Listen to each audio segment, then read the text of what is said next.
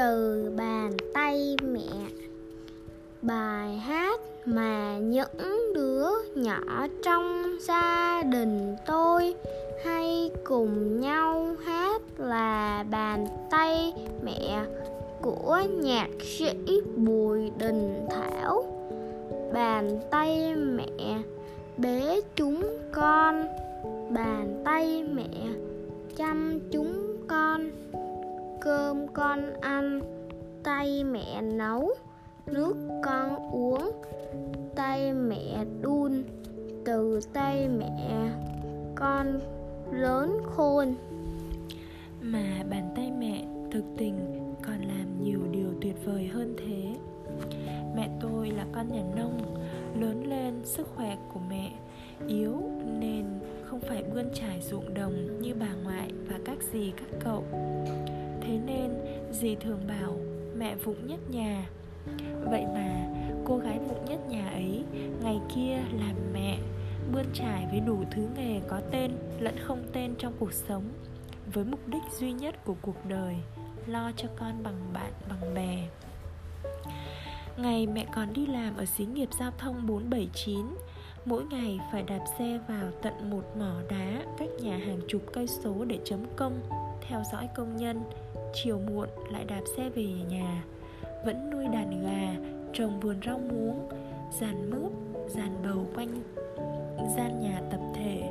Rộng không tới 20 mét vuông Và tối tối lại kèm con học bài. Mẹ vẫn kể Nụ cười trên môi. Ngày ấy, con của mẹ có nước da trắng hồng Hai má phúng phính nổi bật trong đám trẻ con khu tập thể.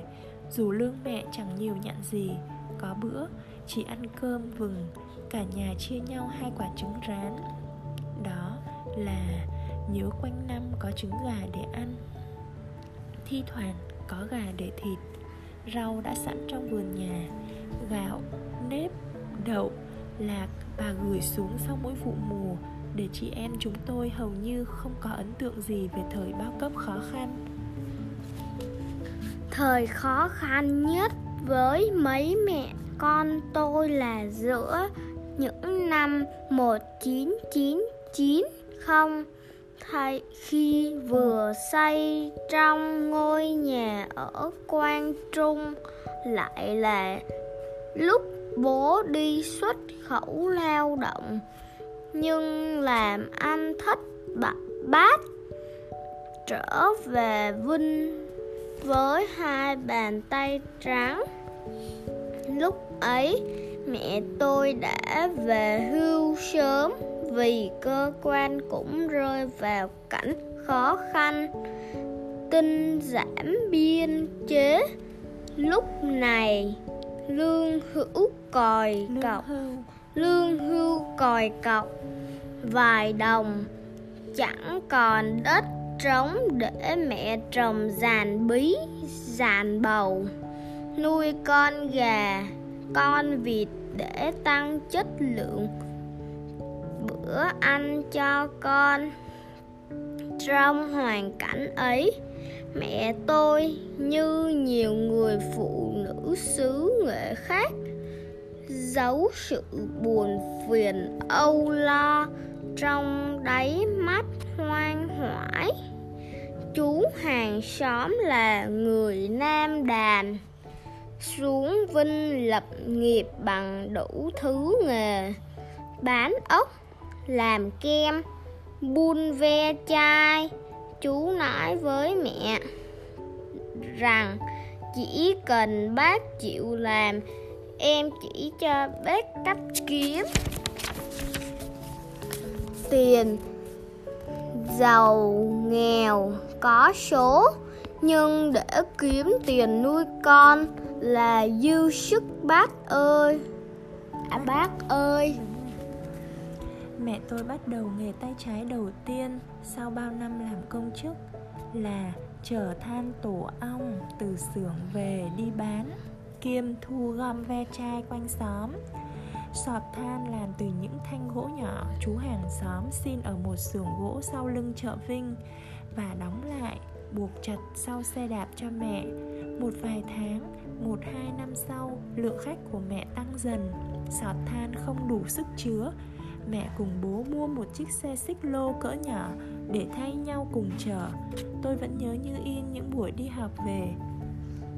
Gặp dáng gầy của mẹ trên xích lô giữa đường phố quang trung, mùa hè nắng nung, mùa đông quay quắt lạnh, mà áo vẫn luôn ướt đầm mồ hôi.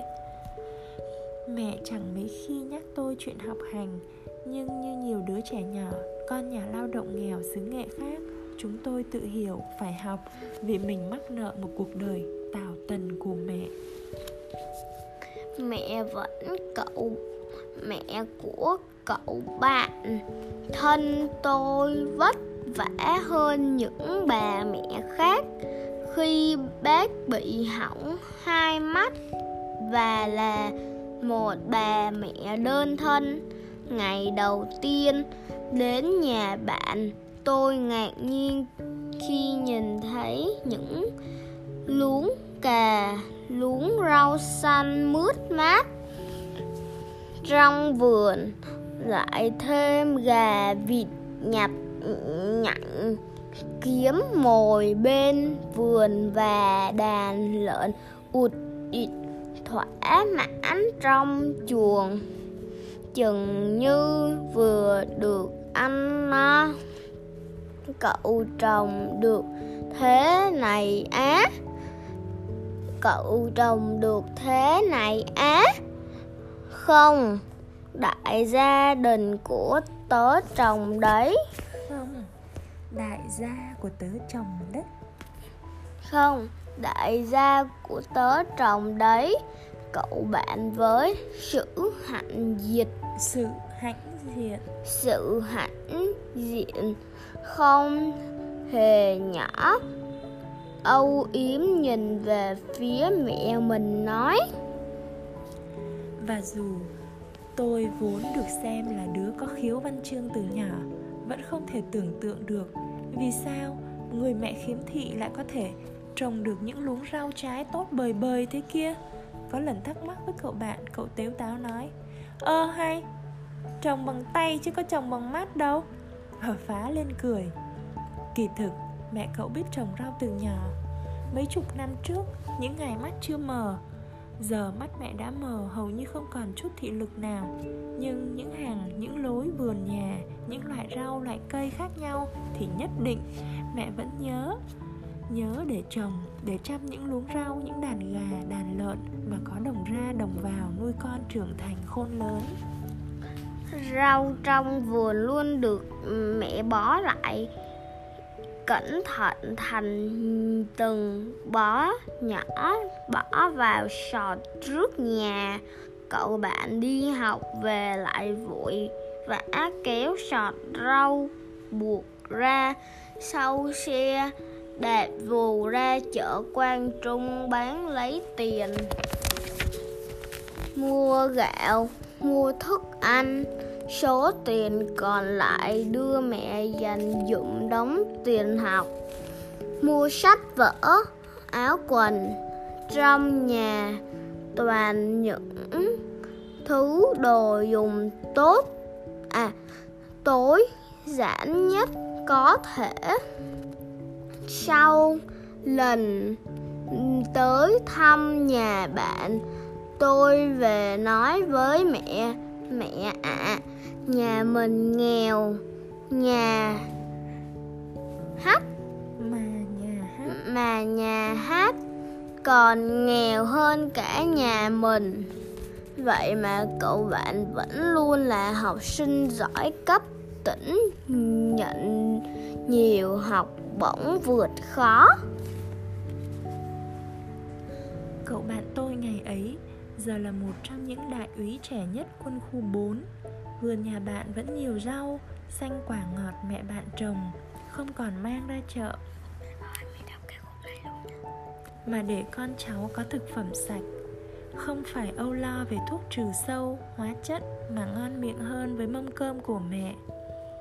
Bạn kể Đêm qua, khó ngủ sau khi ngồi dậy, Sắp những thứ mẹ gửi từ Quỳnh Lưu vào. Chỉ là những thứ rau củ quả vườn nhà, cũng đủ để bạn mình hình dung ra dáng cha tất tả, trèo hái dừa cần mẫn ngồi đẽo hết buồng dừa này đến buồng dừa khác để chọn ra những trái vừa nhất, dành gửi cho con, những trái dừa cho tay cha gọt đẽo luôn cẩn thận và đẹp đẽ. Từ bé tí, bạn đã thích loại trái cây ngọt lành này một phần vì cha chế biến quá ngon. Ly nước dừa ngọt lịm cha làm cho mấy chị em bao giờ cũng có cả những sợi dừa được nạo dài như sợi miến. Nhìn hộp thịt gà sắp khéo Bạn hình dung ta dáng cha lúi húi làm thịt mấy con gà. Rội rửa từng ly từng tí thật cẩn thận và sạch sẽ Cắt vừa phải rồi xếp vào từng hộp, từng hộp.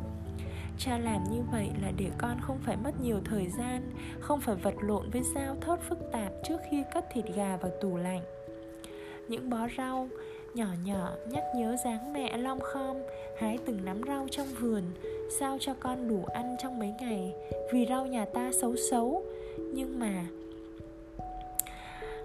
Hắn lành con ạ à. Rồi mẹ tất bật, rang rang giã giã Cả cái hũ to muối vừng. Vì mẹ nhớ hồi xưa ở nhà con thích ăn cơm với muối vừng. Có khi mẹ phải vặn cho mình đỡ mỏi vì ngồi lâu. Bằng ấy thôi mà khiến bạn rưng rưng. Khi hình dung cha và mẹ sau những ngày làm lụng trên cánh đồng, Tối tối lại vừa cùng nhau ngồi coi tivi vừa nói đi nói lại đủ thứ chuyện về những đứa con, vừa bóc từng củ lạc để dành gửi cho con không biết hai ông bà bóc mấy đêm mà gửi cho con nhiều lạc như thế. Cô bạn khác dân con cuông ra hà nội đã hơn hai chục năm. Thi thoảng facebook bạn vẫn khoe hình bầy the, heo mọi mẹ. Chăm phần để đón con con đón cháu về nhà một mổ heo ăn phần. Dành cấp đông tủ lạnh để gói ghép gói ghém. Gói ghém ép con mang đi anh dần.